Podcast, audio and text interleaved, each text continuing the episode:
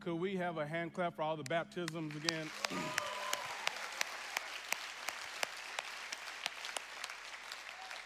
I don't consider myself a, uh, a crier, but, but I'm glad it was a little dark in here when we were reading those testimonies.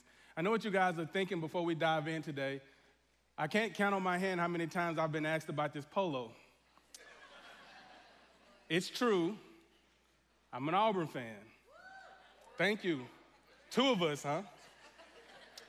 Yesterday, around the first quarter, we go up 10 0. I kind of tell my wife, and I'm thinking, you know what? I'm normally a blazer at church, but for tomorrow, I think I'm gonna wear this polo.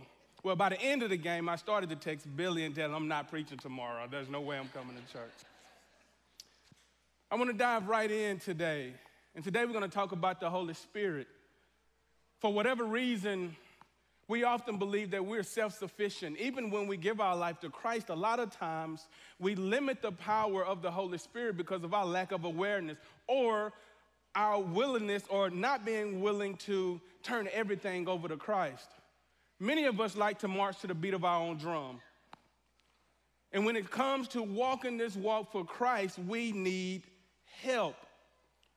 As a child, I can remember going up and I always thought the Holy Spirit meant goosebumps.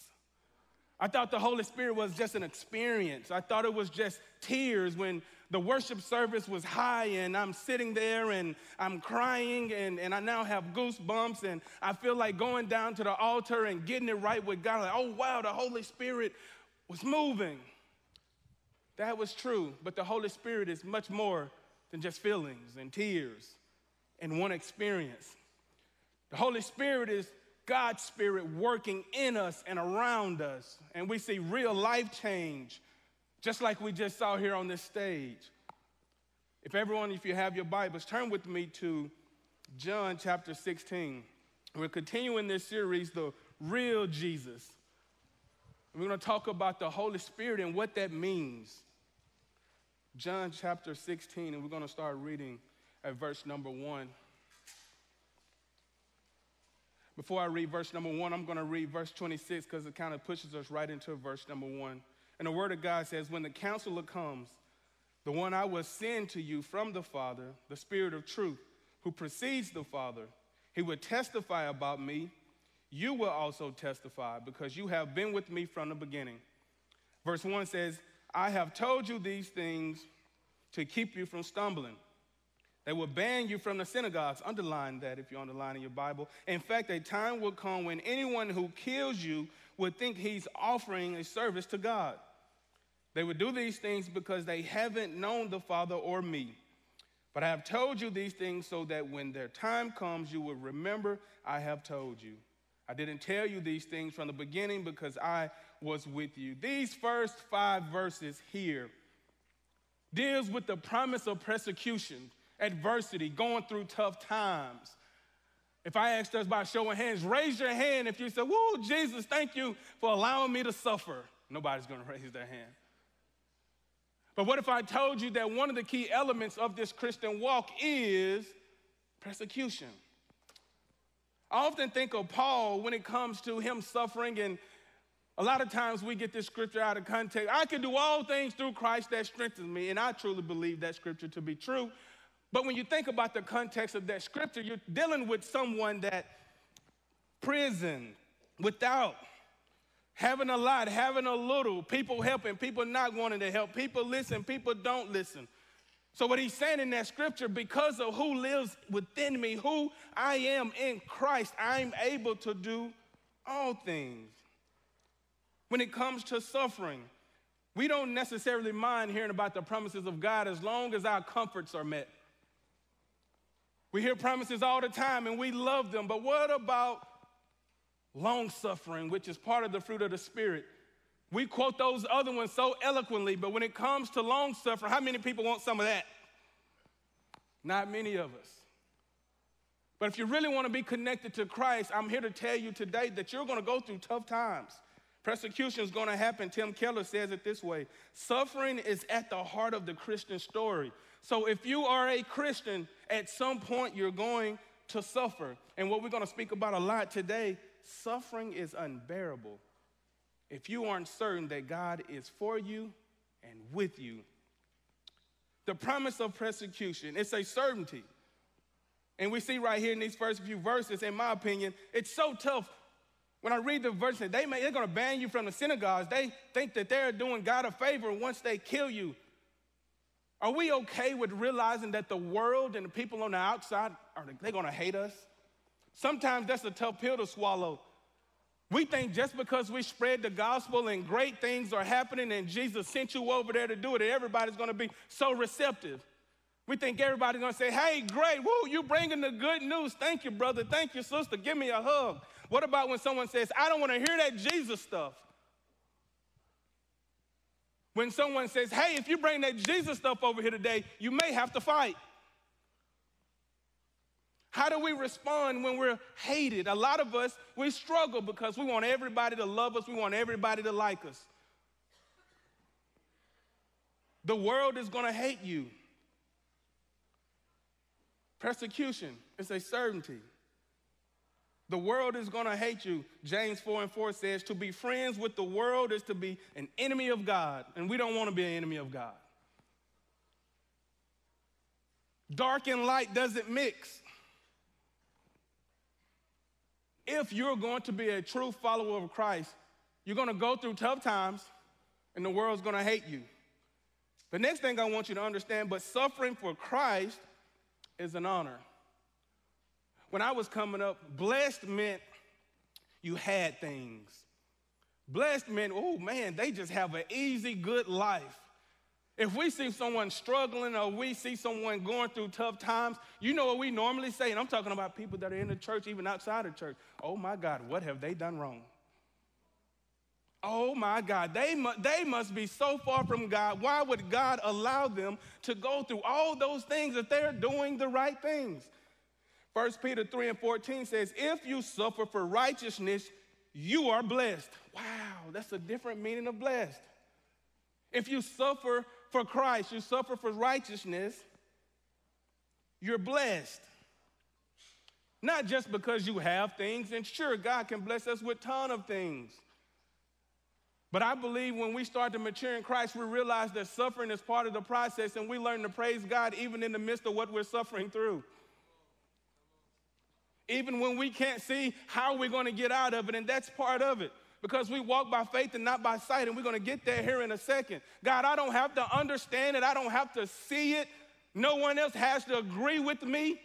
God, long as I have you, I have everything. But sometimes we don't realize how much it is and how much we actually have Jesus because we have so much.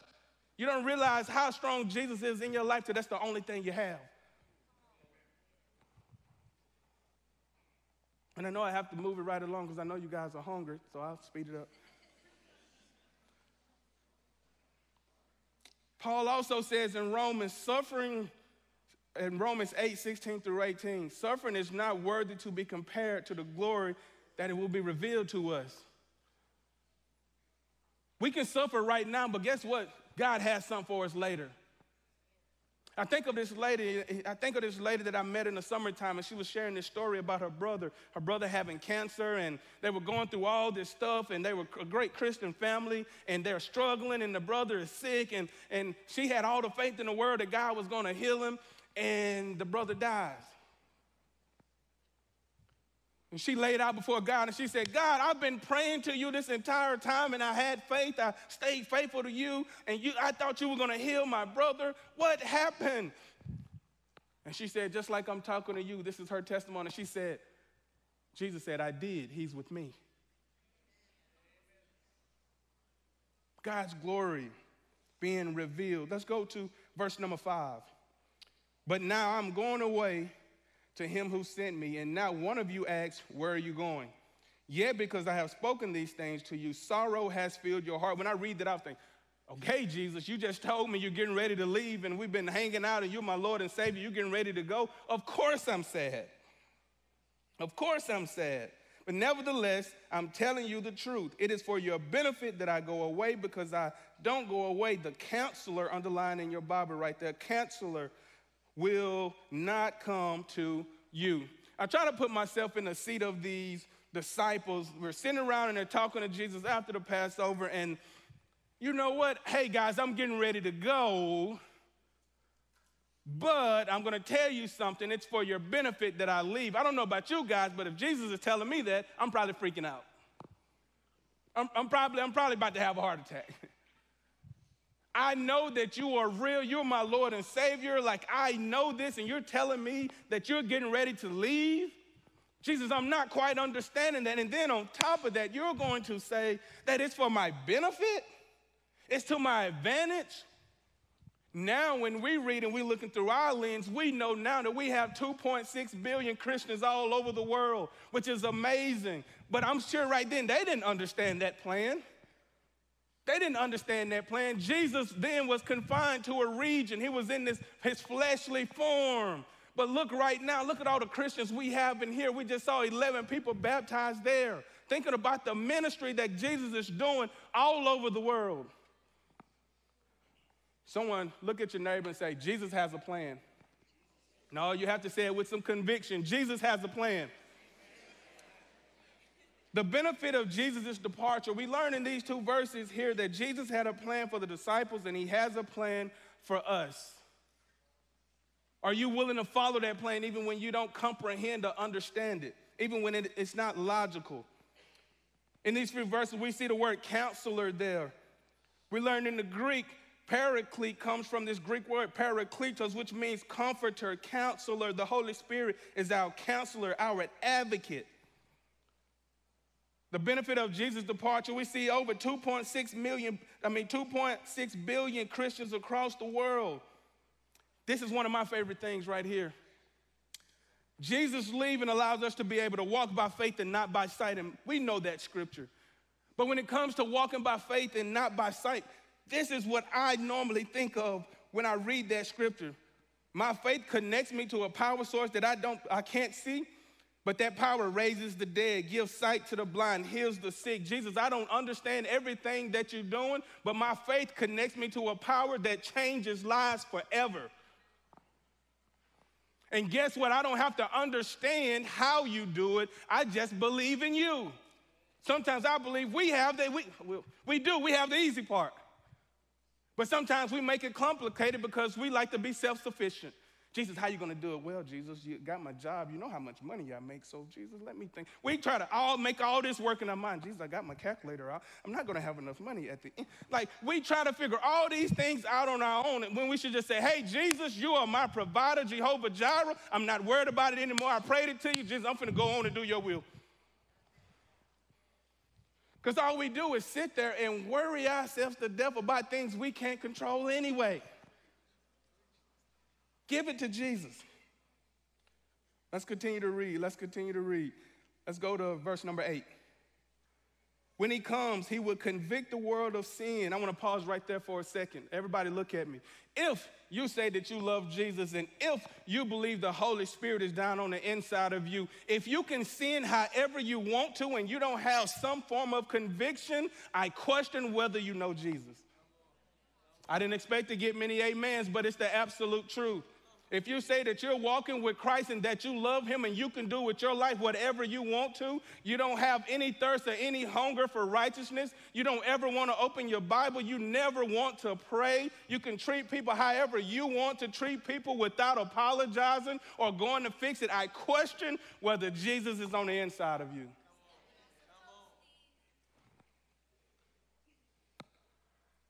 Let's continue to read.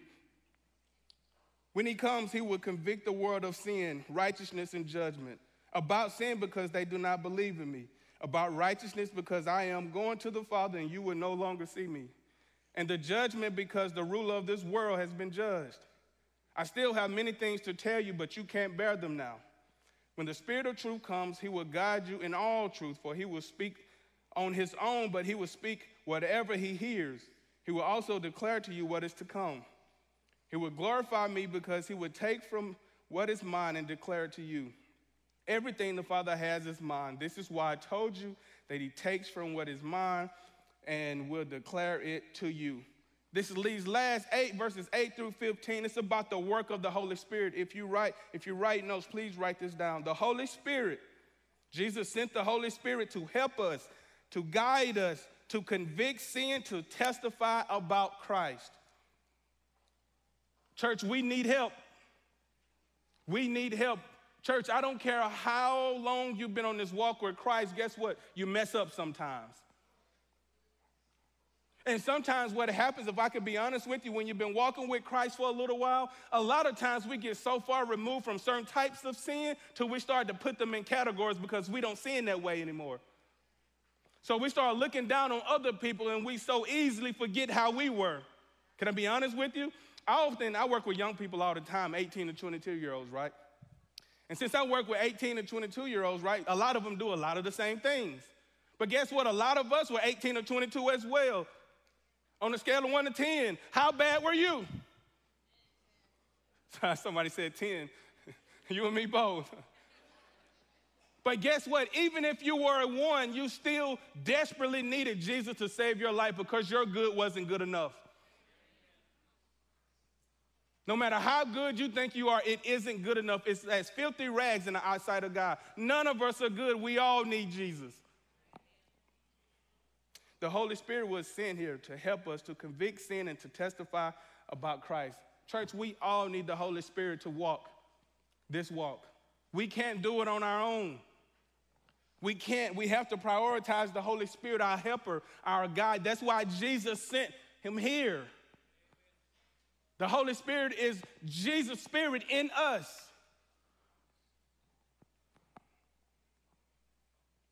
Something I want you guys to think about. When it comes to the ministry of the Holy Spirit, it is revealing Jesus to us and to bear testimony about what Jesus is doing and what is to come. Is the evidence of the Holy Spirit in your life? Is Jesus working through you? Has your life radically been changed? I'm gonna list off a few things that I know for a fact. When the Holy Spirit is involved, these things happen. I've seen horrible marriages reconciled because of the work of the Holy Spirit. I've seen kids come running back home, just like the prodigal son, because of the work of the Holy Spirit. I've seen the captives, people that have these terrible strongholds in their life, generational curses have ruined their families, and boom, it gets up to them, and you see the work of the Holy Spirit, and now those chains are broken because of the work of the Holy Spirit. And lastly, I've seen so many people that didn't know Jesus to be their Lord and Savior. When the, the first time they hear the gospel, they sprint to Jesus. Sprint to Jesus. It warmed my heart a second ago the courage that some of these people had to say, you know what, I thought I had it right. I'm gonna be honest with you, church. It takes a lot of courage to look at a lot of people and say, I thought I was saved at one point, and then I realized that I wasn't. So many times people will allow people staring at them to stop them coming through the aisle so they can get right here. And those individuals said, Hey, I thought I once was saved, then I realized I was missing something. And what I was missing was a real connection with Jesus. And in the Bible Belt, a lot of times we sometimes, uh oh, we have a checklist. And as long as we do this checklist, it makes us feel good about who we are.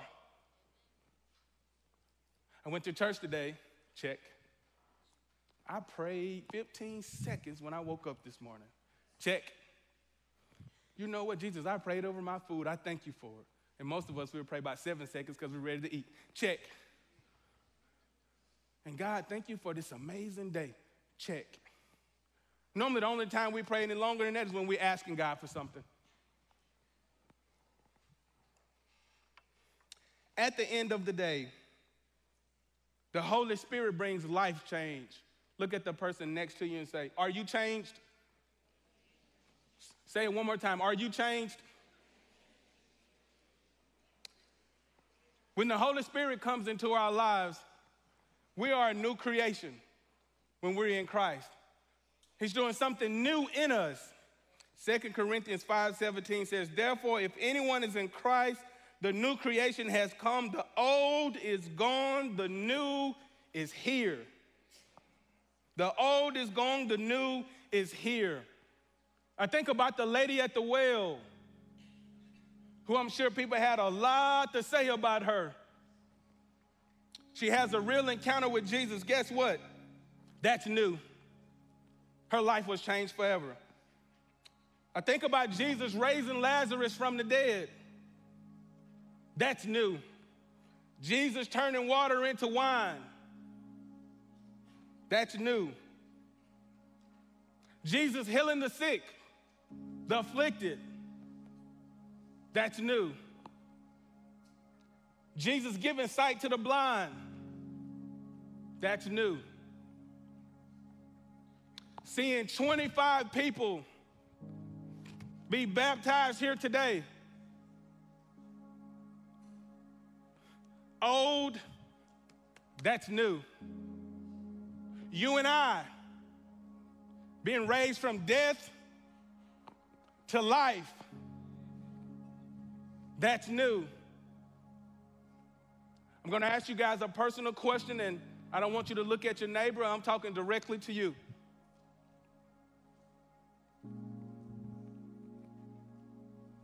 Has the Holy Spirit changed your life? Are you different? Are you new?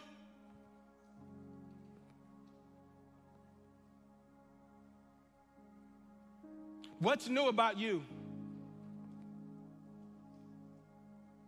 The Holy Spirit is in the life changing business. Do you march to the beat of your own drum? Or are you following Jesus? The disciples didn't know what was to come. I, I think, you know, they may have had a maybe had a hint or they just trusted Jesus. Gonna ask you guys a question. Are you trusting Jesus enough to give him everything of you? Because I'm going to tell you what it requires. I remember hearing a story once about a young guy, he's about 10 years old. And you guys know at church we pass around a collection plate. And everybody there at church had something to put in this collection plate. But this 10 year old, he didn't have anything.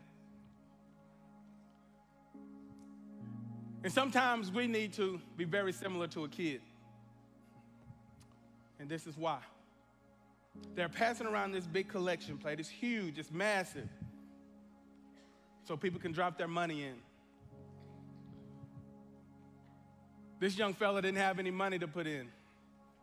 So as it got closer and closer to him, he's like, I don't have anything to put in there. But guess what, Jesus? I'm gonna give you all I have, and I'm gonna get in there myself. I don't have any money to put in, but I'm hopping in. You can have every bit of me, every ounce. I'm not holding anything back. Jesus, you can have all of me. And when we give Jesus all of us, guess what? The Holy Spirit fills us. And we don't march to the beat of our own drum. We follow Christ. We follow Christ. The Holy Spirit our comforter, our guide, our counselor, our help. We need him. And if you don't know right now where you're sitting, that the Holy Spirit lives on the inside of you, you should make a decision today. Today is a great day. If I'm being honest with you guys, when I was getting ready to walk up here, I felt like I had already been preached to. I've been over there crying in my little corner. because God is just that good. Because God is just that good. I'm going to ask everyone to close their eyes. I'm done. And this is the question that I have for you today. Jesus sent the Holy Spirit to lead and guide us. You can't live a holy life without the Holy Spirit. If you're here today and you question whether the Holy Spirit lives on the inside of you, I'm going to ask that you be bold and raise your hand.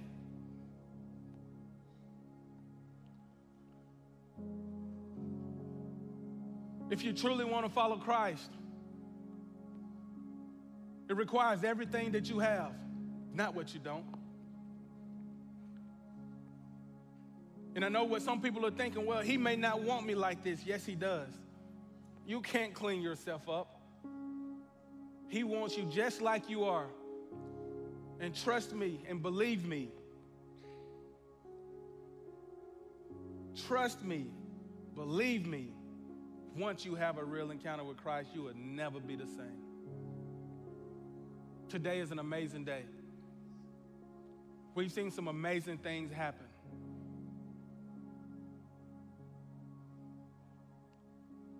Want you guys to look at me. We have a saying back home in my home state when something amazing happens, like what we've seen here today 25, 24 baptisms. A preacher would always say after an amazing day like today, Aren't y'all so happy we made the devil mad today?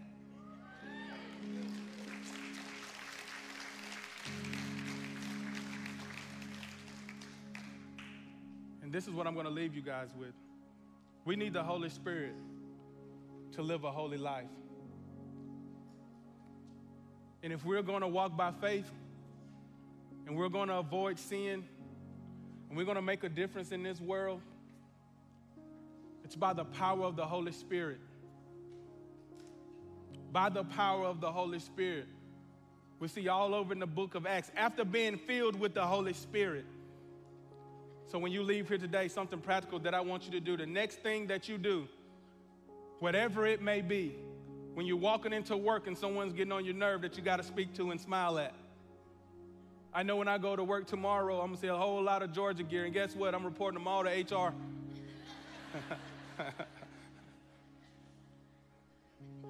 I want you to ask when you pray, God, allow your spirit to fill me so I can do your will and not my own. And Jesus, you will get all the glory. God, we thank you so much for today. We thank you for the amazing work that we've seen here. God, you're so faithful. We love you. If we had a thousand tongues, God, we couldn't praise you enough. We couldn't thank you enough. The lives that are transformed, God, by the gospel, by your word. Allow us to realize the significant role that we play. And God, we're asking that you continue to fill us with your spirit so we can do your will. Allow us to do our part. And the only way we can do our part, Jesus, is you working through us. God, we love you and we praise you. It's in Jesus' name I humbly pray. Everyone says, Amen. You're dismissed.